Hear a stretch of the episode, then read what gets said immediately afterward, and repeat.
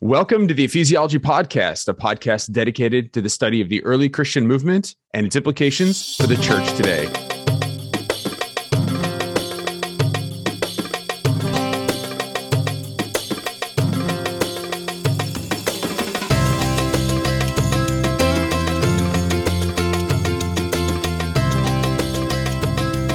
Today, we're with Michael, our resident ephesiologist, Andrew Johnson, associate pastor at Neartown Church in Houston, Texas, I'm Matt Till. Hey everyone, good to be with you. Michael, what is um what's coming up with uh ephesiology in the next year? Oh gosh, in the next year. Uh we well, at least what's what's, what's happening like right now. it's like you caught him off right guard. Now. I know. There's it's like, too much to like, say. There's so much happening. What's happening right now to, that people can look forward to? I'm just trying to get through December um, well, we we we have done so much over the course of this year. I mean, I, I mean, we just think about it. And maybe we need to do a program on this, but we're so blessed to have so many people around the world that are downloading our podcast. Um, I, I think I shared with you guys something like it's been up around six thousand downloads a, a day. Uh, that might be a one day. person That's bored amazing. out of their That's mind. Seriously, not right in my head. Yeah, well, and it's a blessing to thank you to all God of you who are listening to the podcast and sharing it with others. Yeah, I just think what's wrong with you, but that's fine. Thank you. Yeah. I think that's more appropriate. It's more appropriate. Well, they're asking the same thing about us, like, more me, but you know, all of us. Like, what's wrong with you guys? But yeah, yeah, and we we've got uh, over 400 people now that are participating in our master classes and uh, and that's been overwhelming. And so we're very grateful for uh, those who are are participating in that. And and then of course we continue to to uh, pour out content. Um, we've just launched a, or revived actually a new journal, Sacred Tribes Journal. That's free on masterclasses.ephesiology.com. And if you're interested in the study of new religious movements, that's a, a great resource written by uh, top level uh, evangelical scholars on new religions. And so um, that's available for folks. We've we've uh, we we have a book coming out, and we have a, a, a live Zoom launch party on December sixteenth and seventeenth uh, on our new book called Social Injustice, the second volume.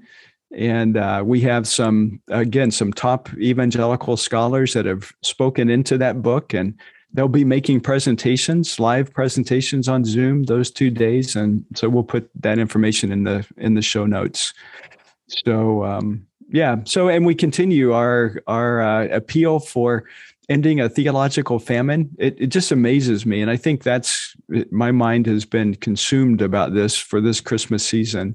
To think of there being uh, something like 50,000 uh, new uh, Christians baptized every single day. Uh, it's just amazing to to, uh, to be at this time period, uh, you know, in our season to think, gosh, they're going to be worshiping Christ for the first time during Christmas, and yet to realize that uh, there's a need for a thousand trained pastors every day to lead these people and to pastor them, to care for them, and to ensure that they keep on uh, the the walk of faith. And so we're we're working hard to uh, try to end what we are calling a theological famine, and invite our, our listeners to participate in that as well. You know, Michael, on that note, I, I just read an interesting article in the New York Times about how um, demographics are the best prediction of the future and um, they're not always 100% accurate but at least they can be the best predictor of what is necessary needed in the future. And as our demographics are uh, aging but also growing um, that is a great prediction of the future. And actually something we've probably missed out on especially in the church we've talked about that at length before but how our churches have not kept pace with theological education um, of pastors and trained leaders in order to bring about and keep sustaining um, uh, really the Christian hope of the message and the gospel uh, in communities. So it should be of no surprise to us that um, more people don't know Jesus, um, or at least have not come to faith, um, is because we've not kept pace with theological education. So if we're going to look to the future, I think it only adds to the weight of what we're saying here is that we need a thousand was it a thousand new pastors trained every day every day hey and actually on that note if you are a member of i'm going to plug myself here but also plug ephesiology at the same time. If you are a user of the logos bible software um oh, you can't see that because of my filter. Um they published their 2022 um seminary guide um and uh in it is an article written by yours truly. Says don't go to seminary. So I uh, published an article with um, Logos uh, Bible software, but also mostly through um, also my relationship and my my position with Knox Theological Seminary uh, down here in Florida. Um, but uh, the title of it is "Don't Go to Seminary." but uh, really, it's a um, uh, it's an idea that if you are thinking of somebody who's looking at continuing your theological education and you're going to uproot your family and go to some well-known seminary, um, think again. Um, you should really mm-hmm. reconsider where you are, where God has called you, and why an online seminary education is also probably going to be your best bet, especially in today's technological age. So, uh, if you happen to be a user of that uh, software and you might have received a copy of it, take a look at it. I think it's on page like 38 or 39, in um, right in the middle. Um, but we'll I'll get it published somewhere else as well too. So for our online listeners, you can listen. So whether you're thinking about a school like Knox or even ephesiology master classes, um, that's a great place for you to start and to continue your theological education. Hmm. Did you have to pay extra to pronounce it as logos instead of logos? I mean, was it? Did they? Did they give you that that right and that privilege? I don't. I still don't know. I still don't know. Is it which is it? I, I hear it both ways. The Greek it's logos. It's two logos. omicrons. You say omicron variant. It's ah logos. Ah. Is that is that correct, Michael Cooper? yeah. Our Greek I, scholar. I, that's how I see it. That's how I see it. Yeah, I don't know. Yeah, well, to your point, Matt, it was I've been teaching a class on church planting in Korea this this past semester, and had a conversation with one of our students uh, last night, and bless his heart, he's been in Korea for two years. He's from the African continent. He has three children that he has not seen for two years because he had to uproot himself to go to a seminary in Korea. And that's happening in many places around the world.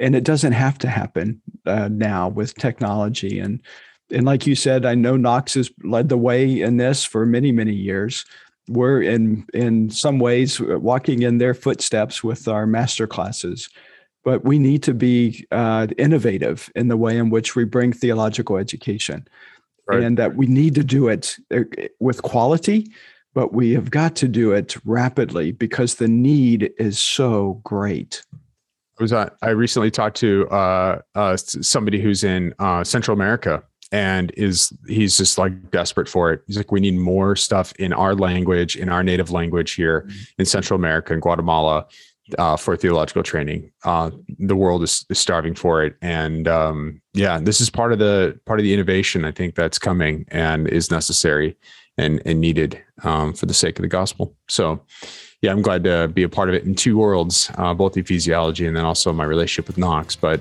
um, mo- more importantly, it's just I think there's just so many options out there for us and for people to explore um, and to get the training that they need um, and uh, and to feel confident in in the hope that they that they have.